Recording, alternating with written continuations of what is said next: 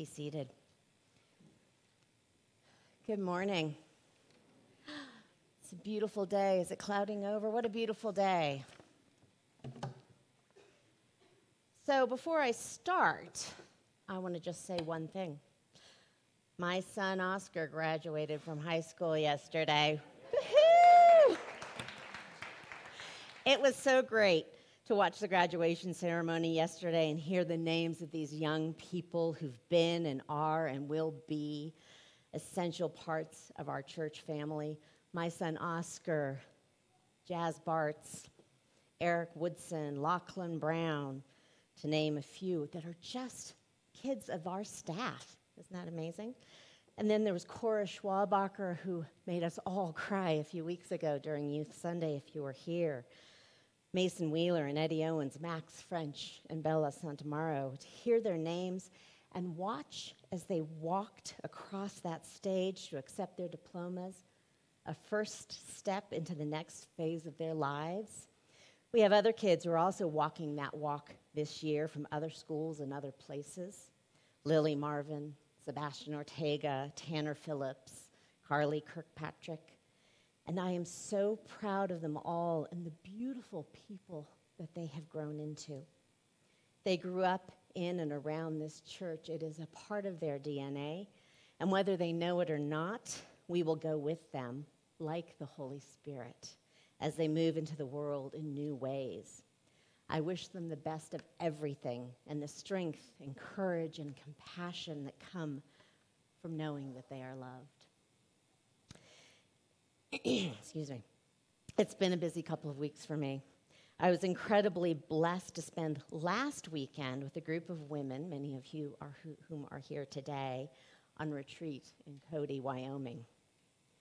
Um, it was an amazing weekend, and I can't really put into words exactly what or how or why, because it was a feeling, a deep connection, a vulnerability, a little cracking open that happened for each woman, I think each in her own way. The Holy Spirit was working with us and through us, and we opened ourselves to that presence and to one another. The theme of the weekend was reimagining God. In our small, contained, mortal ways, we try to put words and images to something that is so big and so beyond our ability to put words to God. And that sometimes we end up putting God in a box. And so our challenge was to use new words and imagery to think about and imagine the vastness of God. We talked quite a bit about gendered language, but also anthropomorphic language overall, as well as our own theologies and how those are or are not represented in our language and imagery as well as in our liturgy. We rewrote a few common prayers that may make their way into a liturgy here from time to time. We'll see. And the goal was to do this work not only from our heads, but also from our hearts and from our spirits. We prayed in a variety of ways intended to help us to move out of our heads. We sang and we worshiped we got a little crafty, which is not my area of strength. And we laughed and we cried. The Holy Spirit was working with us and through us. You know, the last time I preached on Pentecost was in the middle of the pandemic. And because churches were virtual, I was able to tape a sermon for St. Thomas's in Dubois from my office. Such strange times. But as I read through the passage from Acts this week, I was struck by the opening line. When the day of Pentecost had come, they were all together in one place. This is not a terribly provocative line in the passage normally, but I read it differently this week than I did two years ago. Two years ago, I was so aware that we could not be all together in one place. And today, I am so aware that we are. And I am so grateful that we are. And I just want to acknowledge that. Now, sometimes we forget, or maybe we try to forget, the isolation we have endured over these past years. But here we are. It's amazing. And I know there are many of us who are not in this place today, those who are watching from home because they're still vulnerable or they're just not back to Jackson yet. But our ability to be together in one place, I believe, makes it easier for those watching from afar to connect with us, to feel the energy of the experience of our shared worship, rather than watching Jimmy and Brian and me preaching and celebrating in an empty room. The Holy Spirit is present here today, working with us and through us, and I hope you can feel that energy both in this room and hopefully through the magic of the internet. Sure, it's not as dramatic as what we witness in the reading from Acts this morning. And suddenly from heaven there came a sound like the rush of a violent wind, and it filled the entire house where they were sitting. Can you feel it? Can you feel the Spirit? Okay, it may not be as dramatic as a violent wind, but I feel the energy. I feel the energy in this room when we sing together and pray together, when we break bread together. I can't remember a time when I have stood at that altar and not been moved as I celebrate the Eucharist or as I offer you the bread. And I've witnessed you being moved too. I see it in the tears that well up in your eyes or sometimes in the ear to ear smiles that erupt on your faces as you put out your hands to receive the bread. I imagine those tears and smiles will be even more profound this morning as you receive wine from the common cup for the first time in more than two years. Oh, there will be tears. The Holy Spirit is present in this place, working with us and through us. The Holy Spirit, that ineffable presence of God, that, that which we have a particularly hard time putting into words, the Holy Spirit, the mystery for the past several weeks, Jimmy has been talking about the Easter season as that time in our story when the mystery, the divine, the ethereal comes into relationship with the material, the worldly. And that's the beauty of our faith, that sense of the mysterious, the ineffable, that which we cannot put effectively into words or even images, grounded in the material, the solid and tangible world in which we live and breathe and have our lives, the incarnational aspect of our faith. The Holy Spirit working with us and within us as we do God's loving work in the world. Today is an embrace of the mystery, the Holy Spirit that Jesus leaves with us and within us, the incarnation of God in our bodies and in our world that breath of God that gives us breath. The presence and essence of God that gives inspiration and energy and purpose and life. And that purpose, as we well know, is to imbue the world with the loving presence of God in real and tangible ways, to embody God's love into every connection we make with all of creation in every moment. Sometimes this feels like a daunting task, more than daunting, impossible. We are living in a time of deep divide, great unrest, and as followers of the Christian story, we are called to try to bridge those divides, to reach out in love to the Samaritan, the woman at the well, the tax collector, the crippled man, the adulterous woman. But the barriers between us seem insurmountable.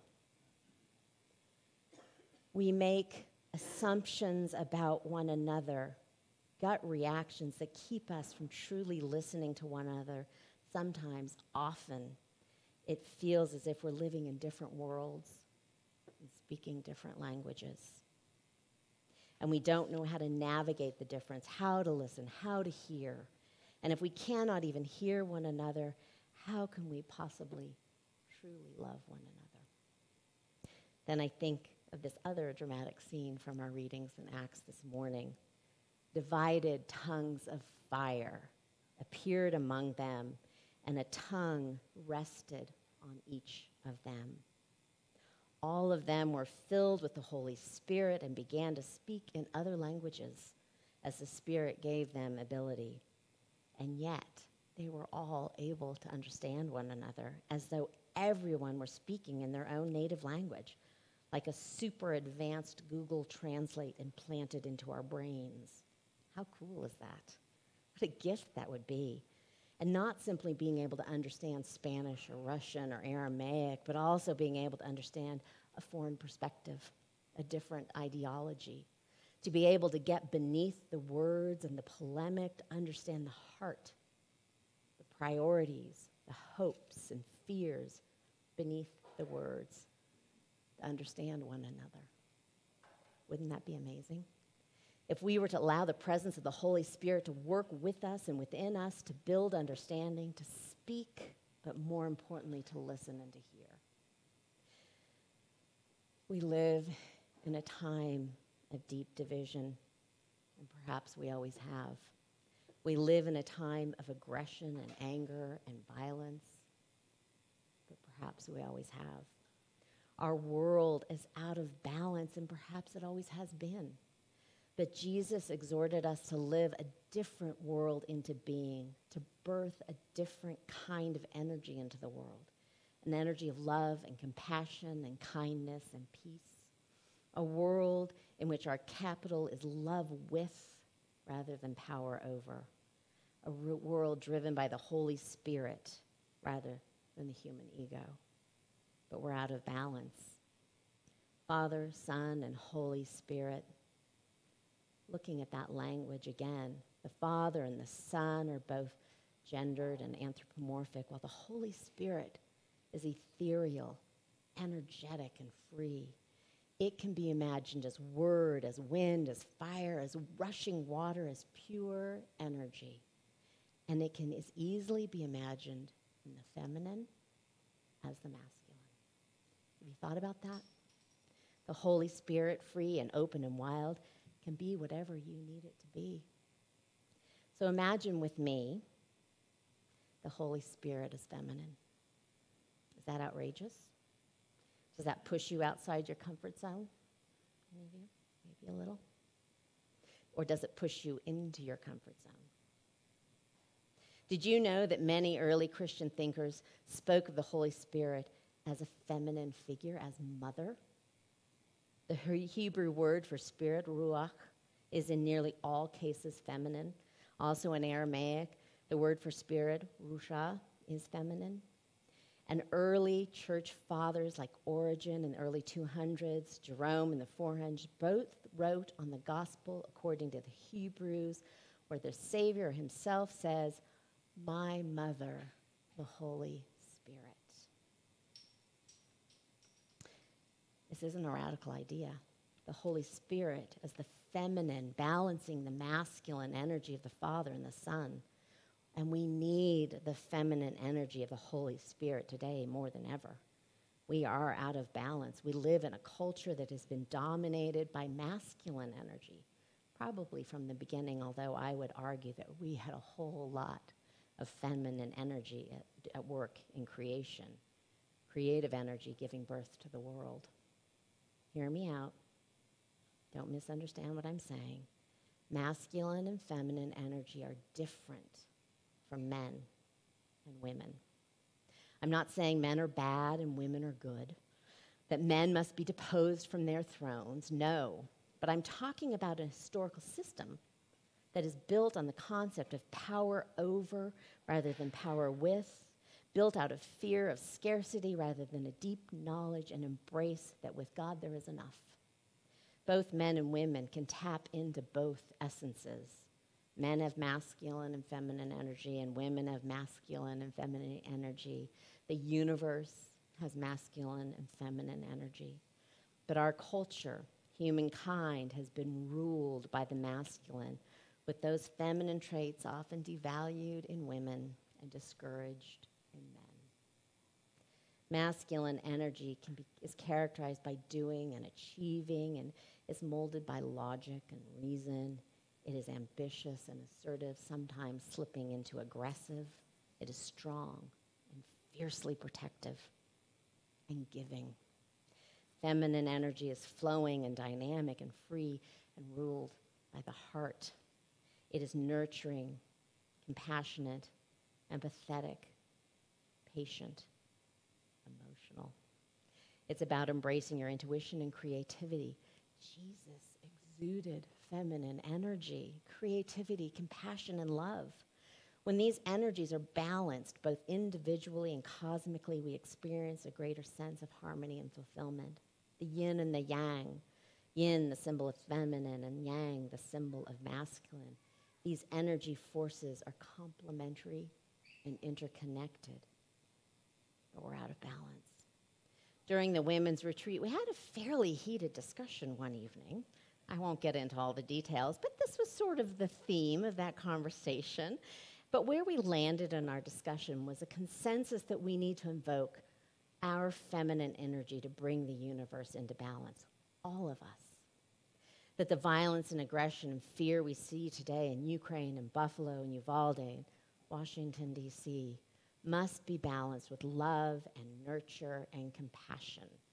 We need to flood the world with the feminine, maybe even tipping the scales a bit in the other direction for a while in order to find that balance a world in which we recognize both the feminine and masculine energy of God, Father, Son, and Holy Spirit, the Spirit of God that works with us and through us to do God's loving work in this world. Helps us to strive to understand the foreign languages and ideologies that divide us one from another. Helps us to embrace a world of compassion and nurture and creativity and love the world Jesus called us to live into being. The Holy Spirit working with us and within us and through us to live God's love into the world.